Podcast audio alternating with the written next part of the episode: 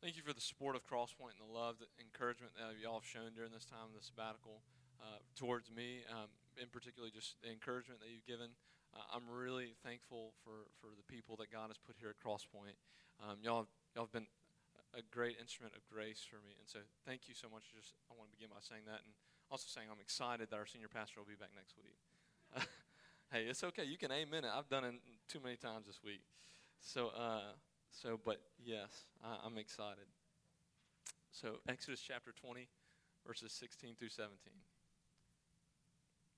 Let's read the text and then we'll pray. Verse 16 You shall not bear false witness against your neighbor. Verse 17 You shall not covet your neighbor, neighbor's house. You shall not covet your neighbor's wife, or his male servant, or his female servant or his ox or his donkey or anything that is your neighbor's. Let's pray. God, we love you and we are so thankful again for the grace that you give us in Jesus. And that God, we need to hear your word. Man cannot live by bread alone, but every word that comes from your mouth. So, God, keep our ears open, our eyes open, our hearts attentive to hear what you have to say. Lord, we love you. Teach us how to love you more and to love others more. In Jesus' name I pray. Amen.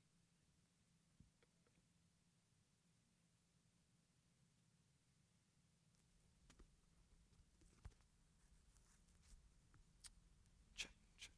Oh, we're good. So let me begin by saying uh, we're all aware of the necessity of oil changes, right? Uh, why they're important. Uh, you know, the little little orange light comes on, tells you, "Hey, oh man, you need to take this into the shop." But it, we all know, yeah, we should have oil changes, right? But in the midst of a really chaotic life, you're like, is it really that serious?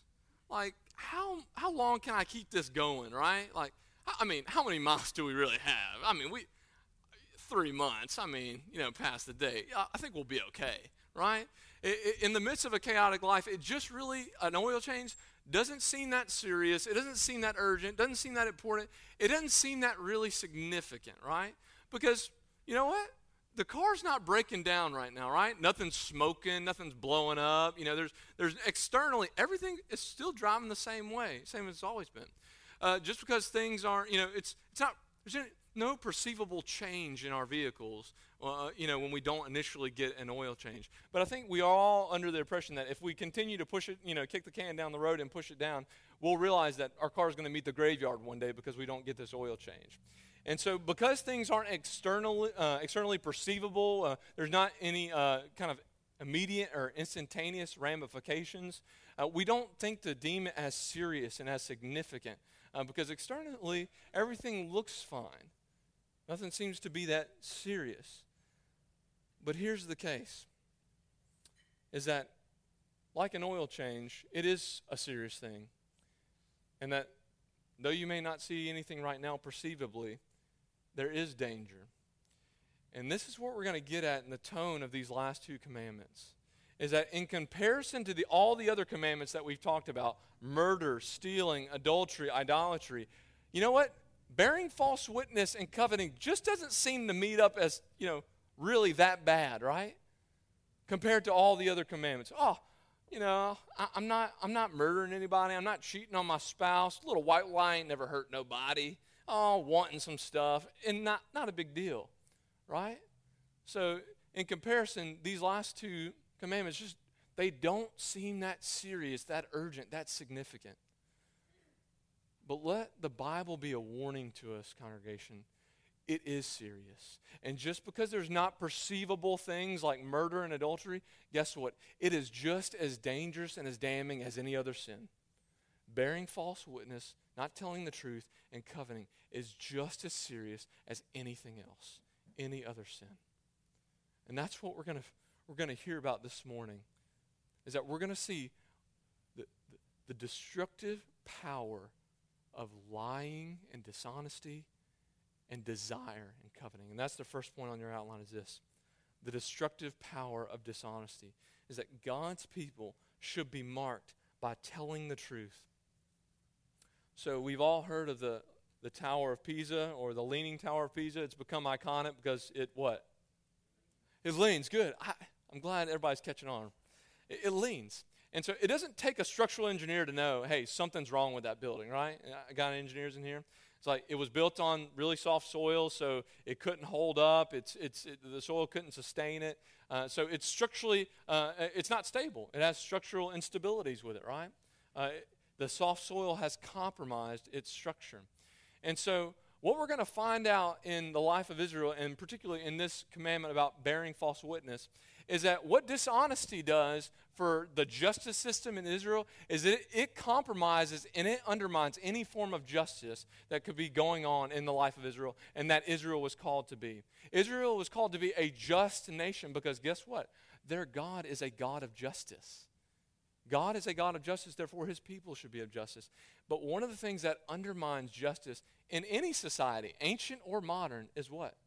Lying, dishonesty, deceit manipulation.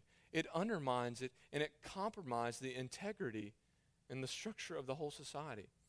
And particularly for Israel and their covenant relationship with their God, is that bearing false witness could compromise their witness to the world of their God being a just God and a righteous God. And so let's consider this is that this commandment about bearing false witness, the context of this is, is interesting, is that that it's particularly um, uh, the context or the surroundings of this commandment is about bearing false witness in a legal or a court case. And so Israel was being called to say, when you're, when you're called into court or into a legal case, you, are not to, to speak untruthfully. You're not to speak deceitfully or man, manipulatively, but you're actually to tell the truth and the factual truth, what it is. So the commandment was intended to protect and promote justice in Israel promote and protect justice for their neighbors and the people who lived around them.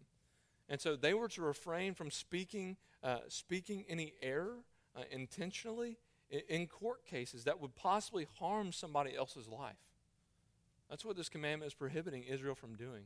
To being a, a nation that is marked by speaking truthfully in court cases. And, and this is really pivotal, uh, pivotal in, in Israel's life because witnesses in a court case are essential. I mean, so I don't I know this is not a shock to anybody, but in ancient Israel they didn't have DNA tests. They didn't have audio recordings, and they didn't have video cameras. They didn't have fingerprinting or anything like that. I don't know if that's a shock to anybody. They didn't have that. It's pretty new, right? So, you know what was really relied upon in ancient Israel? Witnesses, eyewitness accounts, people who saw the crime. And so, what happens is if a witness lies about something, then they hold that person who is being accused, their life in their hands almost. Is that that person's life is in their hands. It, it's being jeopardized because of their false witness, because of them lying. So that's the weight of this. Is that Israel is to refrain from any form of bearing false witness in a court context, in a legal context, because guess what? They, they hold that person's life in their hands. And so for somebody to lie in a court case, there were serious punishments for that. In Deuteronomy 19, it says this If you bear false witness in a court case in a legal context, guess what? You're found out, you will be put to death. Because the outcome that you were seeking to get for the person that you were falsely accusing is now going to become yours because you were jeopardizing their life. You were trying to take their life unjust, unjustly. And so this commandment is trying to promote, uh, promote justice in Israel by them telling the truth in court cases in legal contexts. But I think we can all, all see that there's a, there's, as we've seen in the weeks before, and there's a larger extension to this commandment like any, anything else.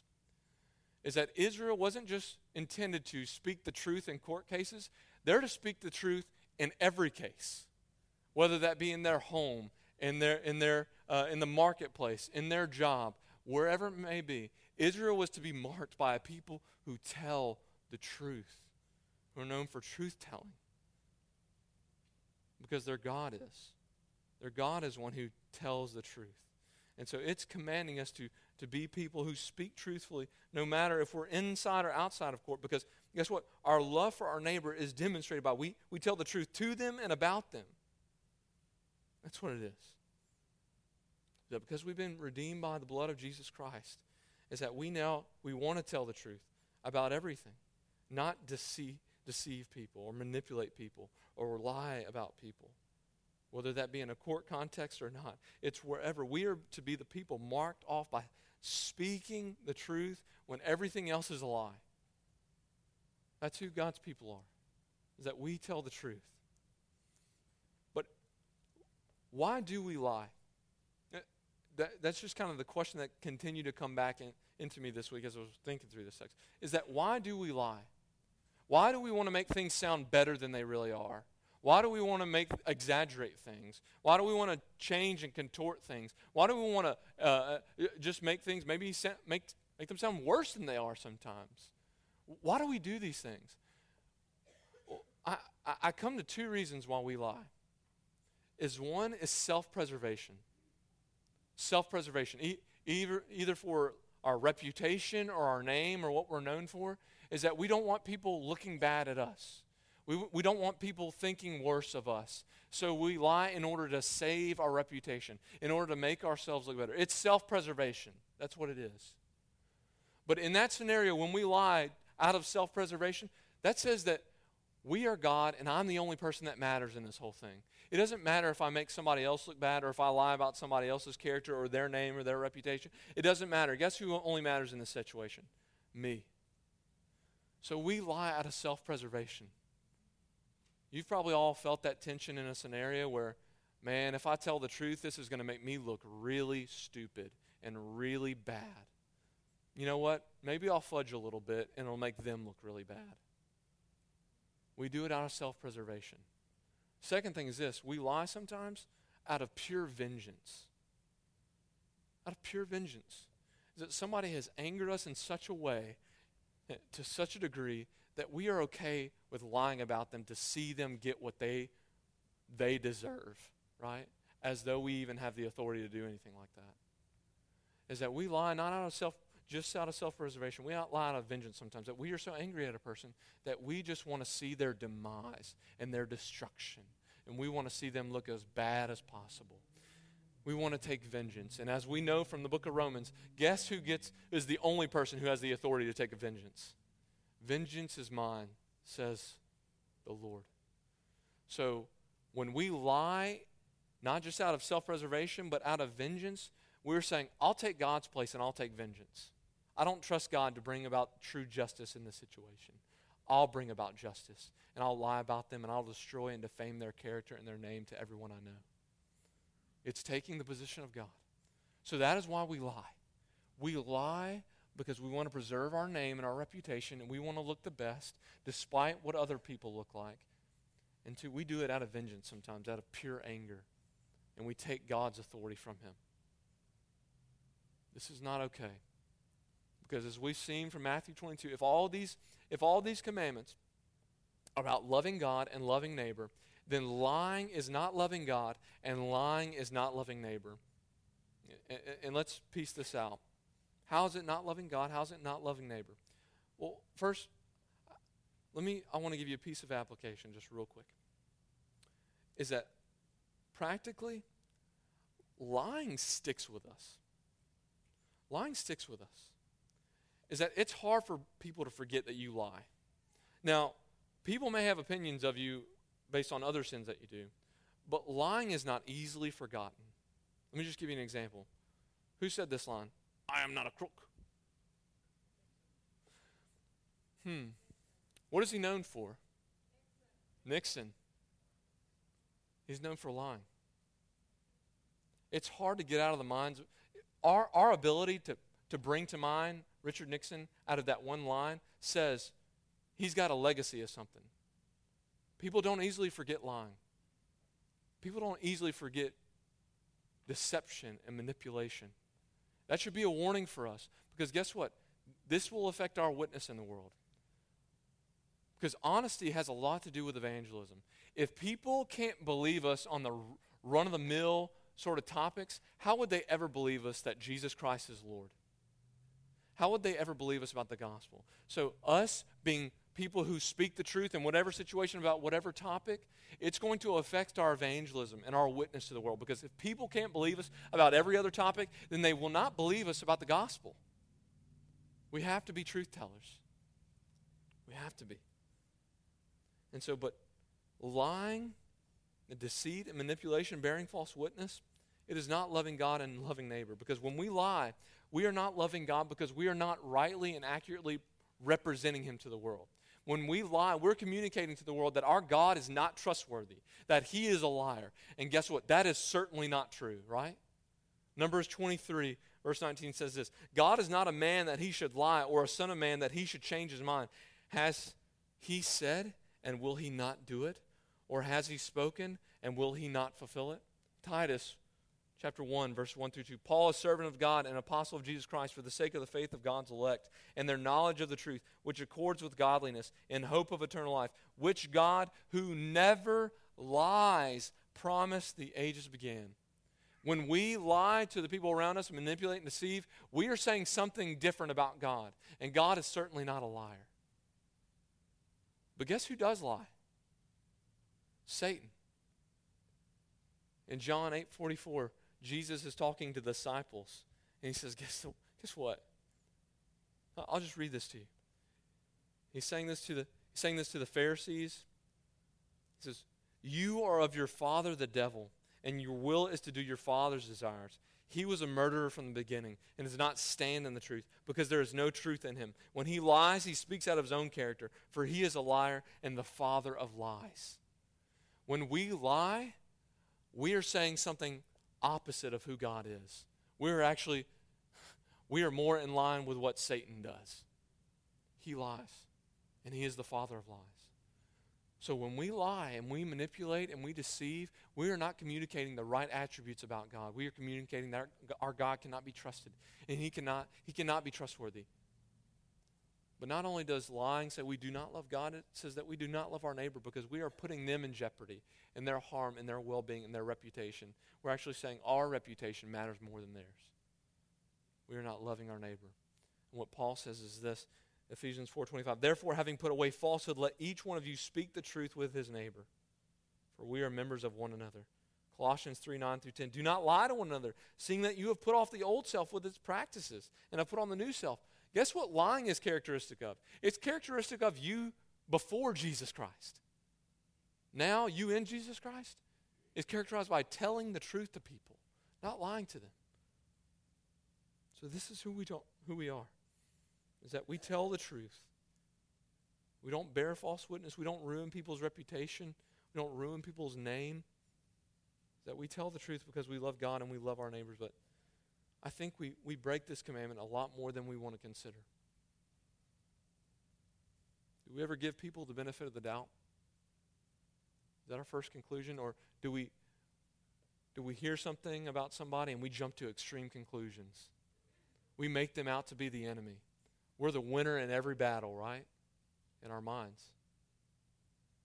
You ever jump to conclusions on somebody? Or maybe you're retelling a story about somebody and you make them sound completely guilty and you sound completely innocent? Is that not bearing false witness? Is that not ruining a person's reputation and name? Is that not lying? Do you protect other people's re- reputation? Or are you or, or are we more inclined to defame them or maybe even to stay silent when their, their names are being ruined? We commit this a lot more than we want to think. And so, if God is the God of truth, then his people are going to be characterized by truth. Though everything in this world may lie to, it, to us and to everyone else, is that people in this world should say, okay, I know one place that I can go that I'm going to be told the truth and I can hear the truth and I know who are going to tell me the truth. That's going to be God's people who follow this Jesus Christ because he is the way and the truth and the life. And his people are going to be characterized by telling the truth. Do not bear false witness says, hey, guess what? Don't lie in any context because God has got a truth and you are to be marked by people of truth. So lying is not loving God and is not loving our neighbor because it misrepresents our God and it harms our neighbor. So it's destructive, it destroys. And this leads us to our second one is that we've seen the destructive power of dishonesty and now we're going to see the destructive power of desire. That God's people are not just marked by telling the truth, but we're marked by purity of mind and of heart. um, some of the medical professionals in here can can uh, uh, scrutinize me on this or or uh, tell me I'm wrong. But asymptomatic uh, means that there a person has a disease or an illness that doesn't necessarily show uh, external signs, right? Doesn't necessarily have any symptoms. Am I right on that, medical professionals in here? Good, I got approval from everybody. Uh, so it, asymptomatic doesn't mean uh, means that somebody may have a disease or something, and there's just no external signs to that. There, there's no uh, kind of uh, checkpoints or anything that shows that there might be something wrong. And so it's just subtly working internally in us. And here's the thing is that coveting is, is this very thing. Is that it's working internally in us, though it may not have any external signs on the outside to say, there's a problem right there with coveting. It's actually, it may be working really deep inside us in the dark crevices of our own heart. And it may not be detected initially. It may not show any external signs because this sin is covert coveting. It may be hard to detect coveting, but it is as dangerous as any other sin. Is that coveting is subtle, but it is serious. And I want to read this quote from John Calvin for you. This is a beautiful way to say this. Listen real close. He says this For if by law coveting is not dragged from its lair, it destroys wretched men so secretly that they do not even feel its fatal stab. Oh, beautiful, right? Let me say it one more time. If it's not dragged from its lair, that being coveting, then here's what it does it destroys wretched men so secretly that they do not even feel its stab. It almost goes unnoticed, coveting does. Because this is what makes the last commandment so unique. Is that every other commandment that we talked about has to do with kind of external actions, right? Murdering, stealing, adultery. And the last commandment is really unique because guess what it goes at? the internal inclinations and motivations of a person's heart. It may not necessarily be external action. The last commandment is actually directing us in there actually may be something wrong inside of you, internally, that may not be expressed externally all the time. And what this says is this is that God, as He's telling us in the Ten Commandments, God is not just or solely concerned about our actions. He's also concerned about the attitudes of our hearts. And so I've kind of said this every week. If you if we think that we've checked off the boxes, I haven't murdered, I haven't stolen, I haven't committed adultery or anything like that, the tenth commandment is going to catch you. Because yeah, nobody may see these things, but there is one person who does see what goes inside and works inside your own heart. And that is the God who has created you. So God is not just concerned about our actions, but about our attitudes. And so, what is coveting? What is coveting? Well, I, I think it's more than just saying, well, I desire something or I want something. It is so much stronger than that, coveting is. It, it's fixation. It's fixation where we put value in something and we will go to the nth degree to obtain it, no matter the method and no matter who may harm us or be harmed in the process. Is that we make uh, an object a God in our eyes and we want it and we'll do whatever it takes to get it. So it can't, it's nothing's wrong with wanting or desiring things. What the 10th commandment is prohibiting us from is fixating on something to make it an idol in our own hearts and saying, I'll do whatever I can to obtain this thing. That's what coveting is, to become infatuated. And so the last commandment is really elaborated. We get a lot of, a lot of words in this one, more than we have in other commandments.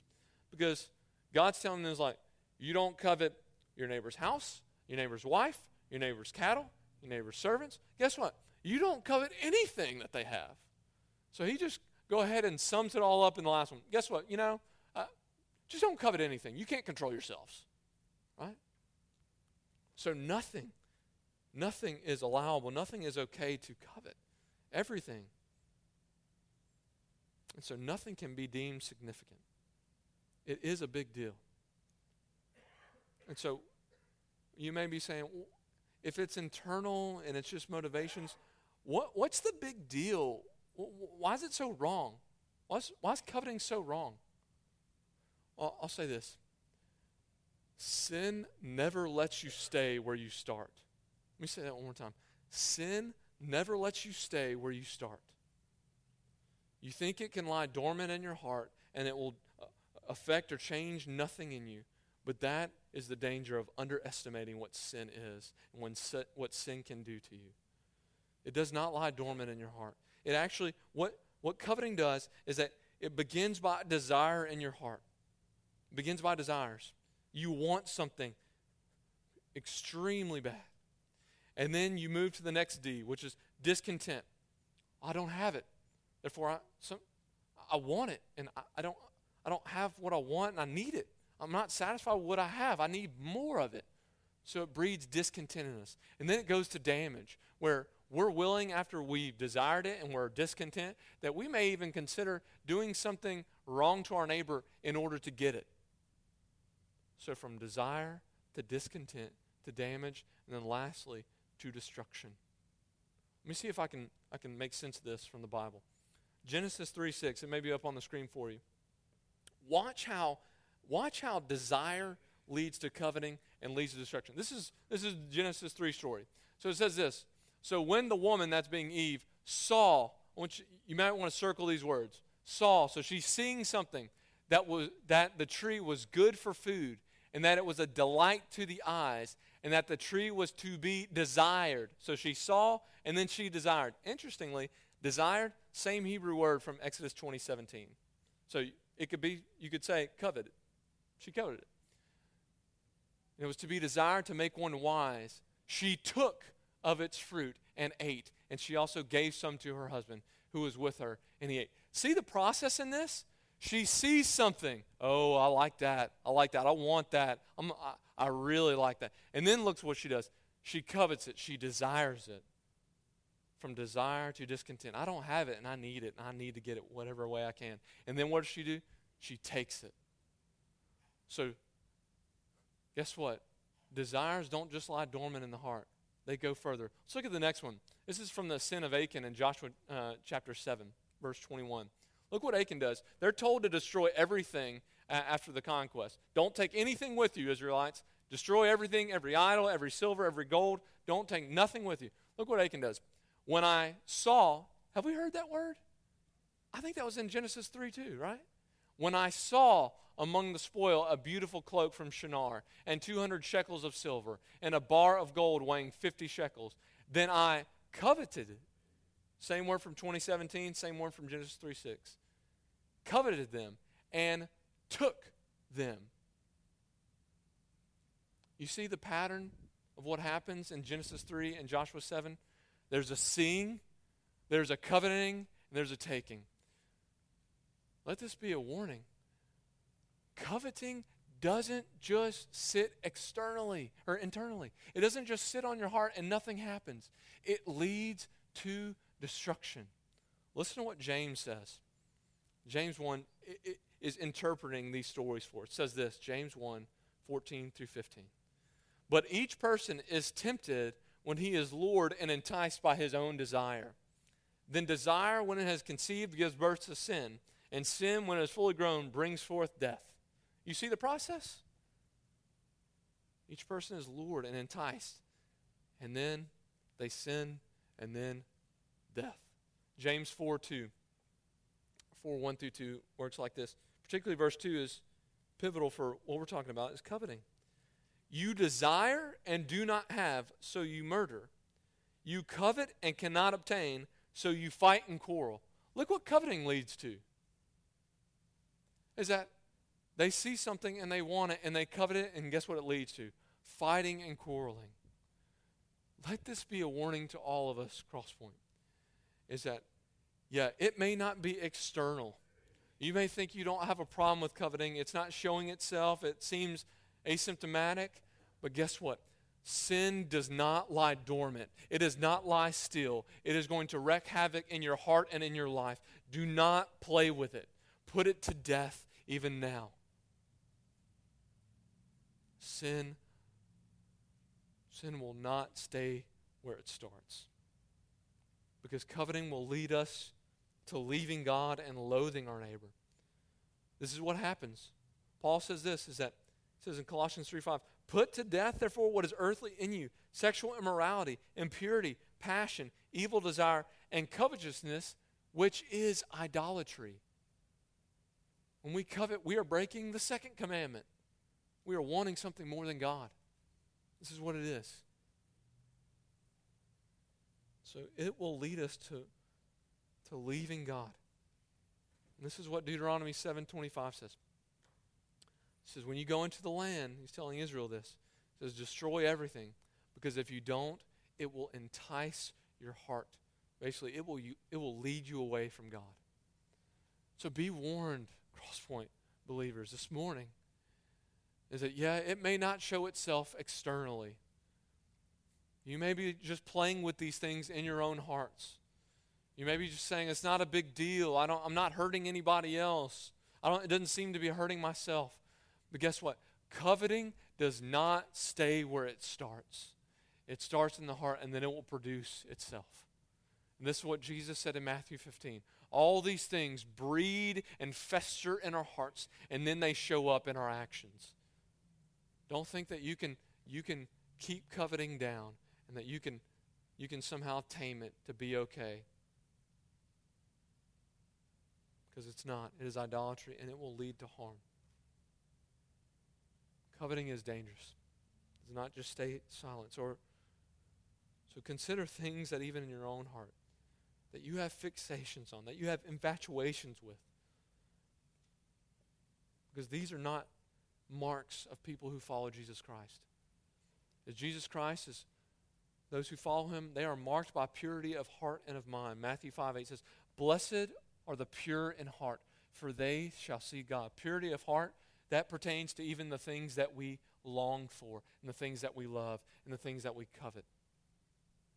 Purity is not defined by whether or not it hurts someone else. God is concerned about our entire person. So if you think, well, it's not hurting anybody else, it is hurting someone. It is hurting you in your relationship with the God, the Creator of the heavens and the earth. It is hurting somebody. It is hurting you. When you long and you long, lust and you want and you desire and you fixate and you infatuate yourselves with something. This is what Romans 1 talks about is we love the creature rather than the creator. This is the danger. And, and, let, let it be a further warning to you.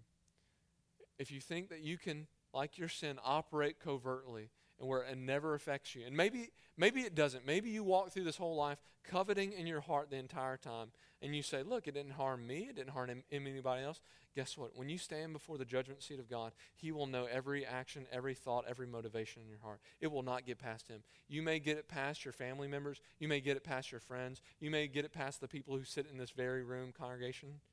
But guess what? On the final judgment day, everything will be exposed before Him.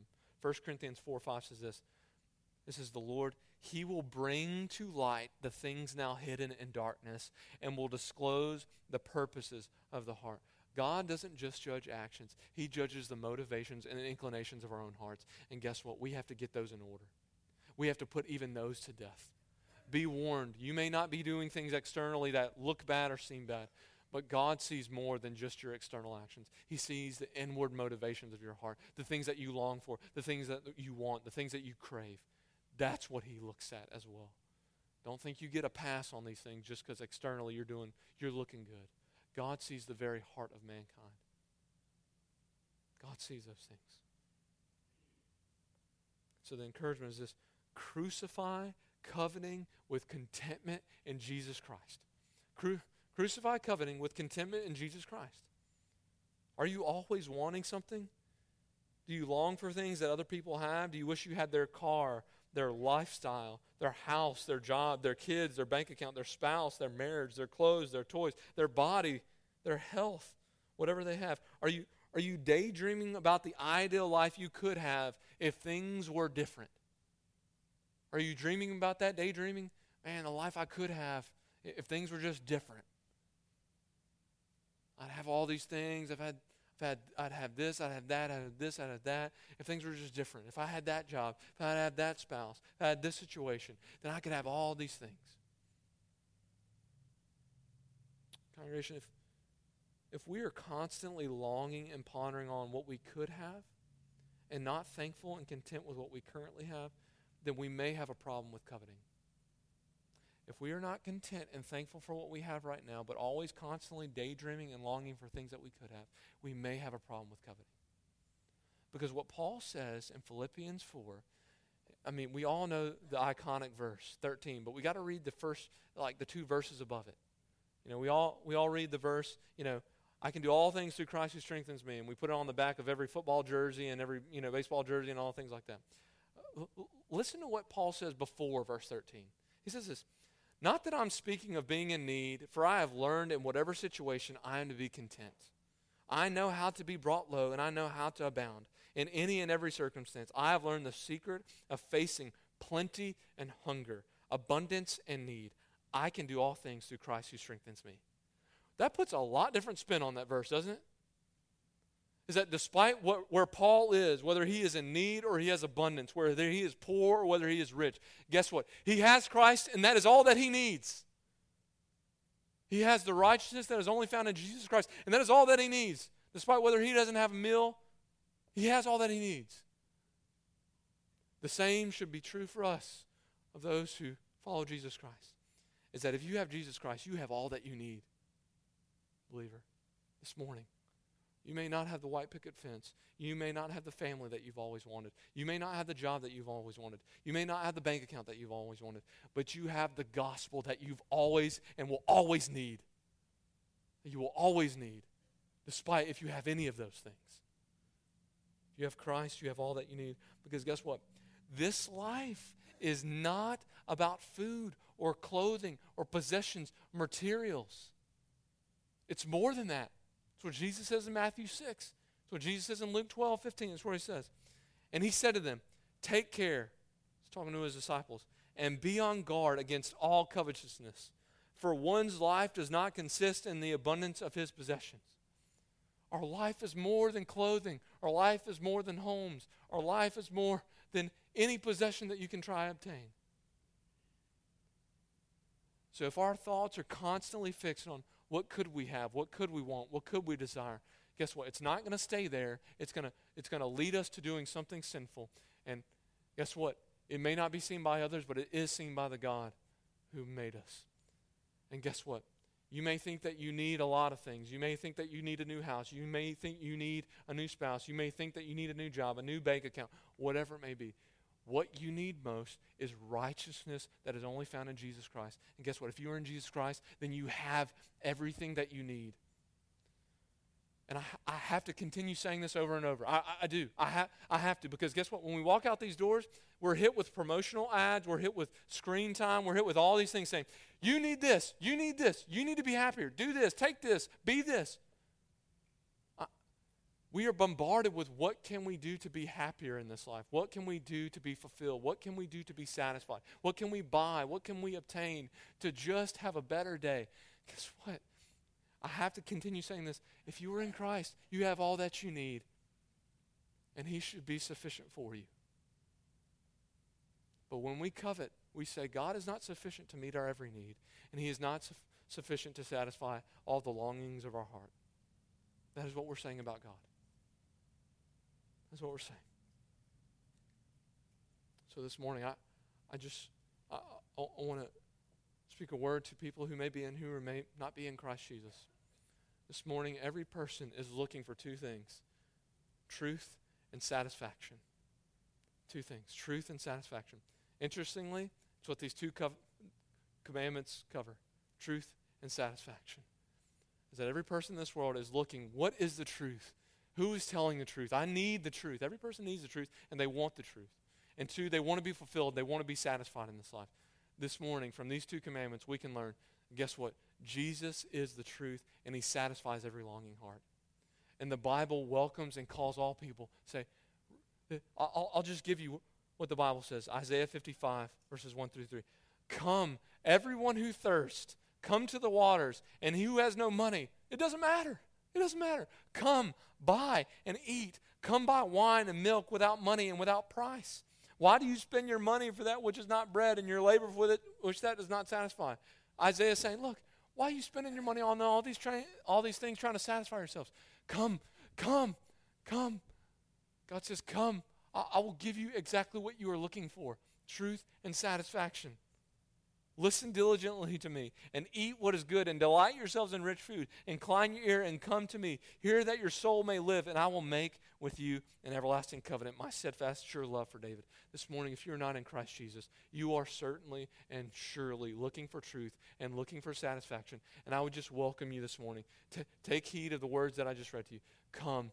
Jesus gives you truth because he is the truth, and he will satisfy every longing of your heart. Augustine said it so well. Our hearts are restless until they find rest in Jesus. This morning, believers, you need that truth as well. That Jesus is the truth. And He's going to tell you what the truth is. We need to rest in that. And that this morning, you may be fighting coveting in your own heart, wanting things, wanting a different life. Guess what? Jesus has given you all that you need, and He's given you so much so that He's not just giving you what you need, He's given you what you need, and it can satisfy your heart this morning if you will trust in Him more. If you would like to know more about truth and where to find it and where to find satisfaction this morning, please come speak with me or with Jim after the service. We would love to talk to you about Jesus being the fountain of truth and the fountain of satisfaction that we will no longer thirst anymore if we are in Jesus Christ. Let us pray.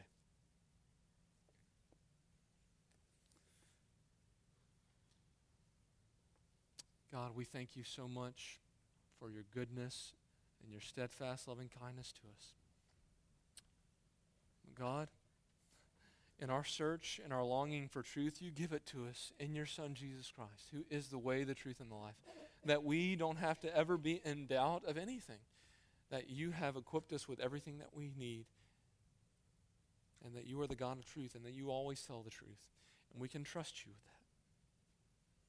God, we also know that in you we can be fully satisfied, that the longings of our hearts, the things that we desire, and the things that we want, we can say that Jesus is better. He's better than all those things, and our life consists of more than just obtaining possessions. It is resting in Jesus Christ, because only in Him will our hearts will our hearts rest. Lord, now as we sing, let us sing with joy in our hearts as a reminder that God, you are the God of truth, and you satisfy every longing heart through the righteousness only found in Jesus Christ. Lord, we pray this in your sweet, precious name. Amen. Please join us as we